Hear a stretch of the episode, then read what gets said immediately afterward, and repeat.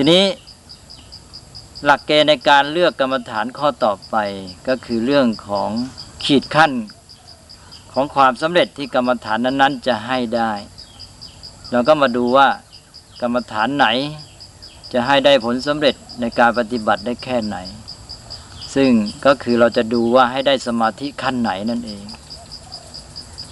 ก็ดูตามลำดับกรรมฐานที่ให้ผลสำเร็จ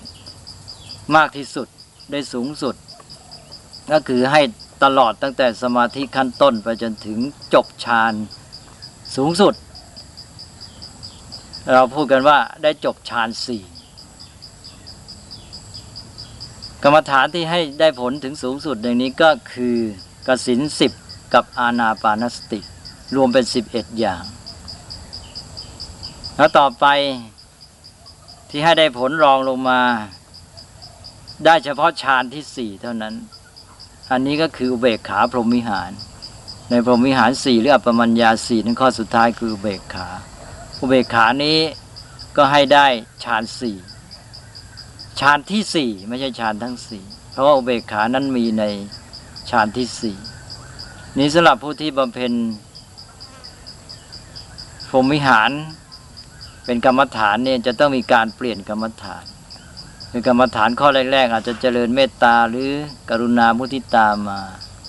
พอข้อสุดท้ายเราก็จะมาได้ถึงฌานสามได้สูงสุดแค่นั้น แล้วต่อจากนั้นก็ต้องเปลี่ยนมาใช้อุเบกขาพรหมิหาร ได้ฌานที่สี่หมายความว่าอุเบกขาพรหมิหารนี้เป็นเฉพาะเจาะจงฌานที่สี่เท่านั้น นี้ต่อไปที่ว่าได้ฌานที่หนึ่งถึงสาม ก็พูดพร้อมกันไปแล้วกับอุเบกขาพรหมวิหารนั้น ได้แก่พรหมวิหารสามข้อต้น พรหมวิหารสามข้อต้นเมตตากรุณามุทิตาก็จะให้ได้มาจนกระทั่งถึงฌานที่หนึ่งที่สองที่สามพอถึงฌานที่สี่ก็ต้องเปลี่ยนมาเป็นอุเบกขาอย่างที่ว่าแล้ว นี้ต่อไปกรรมฐานที่ให้ผลรองลงมา คือได้แค่ฌานที่หนึ่งที่เราเรียกว่าปฐมฌาน ก็จะมีหลายอย่าง ได้แก่อสุภาสิบที่พิจารณาซากศพสิบอย่างนั้นได้อย่างมากสูงสุดก็ได้แค่ปฐมฌานแล้วก็อีกอย่างหนึ่งคือกายคตาสติ สติที่ไปในกายหรือสำรวจร่างกาย เห็นอาการ 32 อันนี้จะเป็นกรรมฐานที่ใกล้เคียงอยู่จะพวกเดียวกัน พวกนี้จะให้ได้ผลสำเร็จแค่ปฐมฌานเท่านั้น เอาแล้วทีนี้ต่อไป ที่ให้ได้ต่ำกว่านี้ก็มีอีก คือได้ไม่ถึงฌานได้แค่สมาธิที่ท่านเรียกว่าอุปจารสมาธิ ซึ่งจะได้พูดต่อไป กรรมฐานที่ให้ได้ผลแค่อุปจารสมาธิคือสมาธิขั้นจวนเจียน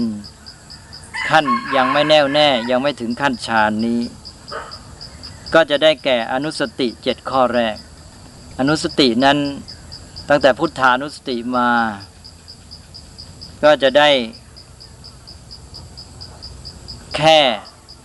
อุปจารสมาธิเท่านั้นแล้วนอกจากอนุสติเจ็ดข้อแรกก็อุปสมานุสติ พิจารณาภาวะที่สงบจากกิเลสและความทุกข์คือนิพพานก็เช่นเดียวกันก็ให้ได้แค่ อุปจารสมาธิเท่านั้น แล้วก็อาหารเรปฏิกูลสัญญากำหนดหมายความเป็นปฏิกูลในอาหารก็ตาม จตุธาตุววัฏฐานกำหนดพิจารณาร่างกายว่าเป็นที่ประชุมของธาตุสี่ก็ตาม พวกนี้ได้แค่อุปจารสมาธิเป็นอย่างสูงไม่ได้ถึงฌานอันนี้ก็ต้องทราบไว้ทำไมจึงเป็นเช่นนั้นท่านก็แสดงเหตุผลเหมือนกัน คือว่าสิ่งเหล่านี้มันต้องอาศัยการใช้ความพิจารณา ต้องใช้ปัญญาพิจารณา แล้วก็เป็นสิ่งที่ลึกซึ้ง เพราะนั้นจิตที่พิจารณากำหนดสิ่งที่ลึกซึ้งอย่างเนี้ยแล้วก็มีความกว้างขวางโดยการพิจารณาอย่างเรื่องนิพพานเนี่ยความหมายอะไรต่างๆนี่กว้างขวางมาก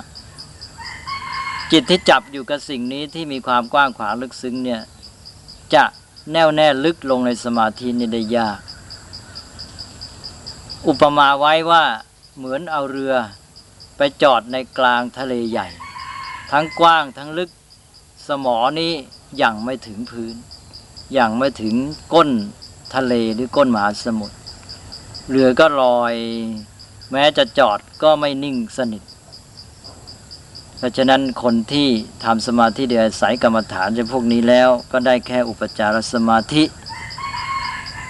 อย่างที่ดีขึ้นเป็นหน่อย ที่ได้ปฐมฌานเมื่อกี้ ก็ได้แก่เจริญอสุภาสิบแล้วก็กายคตาสติ นั่นก็มีเหตุผลเหมือนกันบอกว่า เป็นอารมณ์ที่น่าเกลียดน่ากลัวถ้าบอกว่าอารมณ์ที่น่าเกลียดน่ากลัวนี้ ก็จะทำให้ใจเข้าถึงสมาธิได้ลึกซึ้งยาก ก็จะได้แค่ปฐมฌานมีอุปมาไว้บอกว่า เหมือนเรือนี่แหละ ที่ไปจอด แม้จะจอดในที่ที่น้ำไม่ลึกเท่าไหร่อย่างในแม่น้ำแต่ถ้ากระแสน้ำเชี่ยว ก็จอดนิ่งได้ยากเหมือนกัน อารมณ์ของอสุภะและกายคตาสตินั้น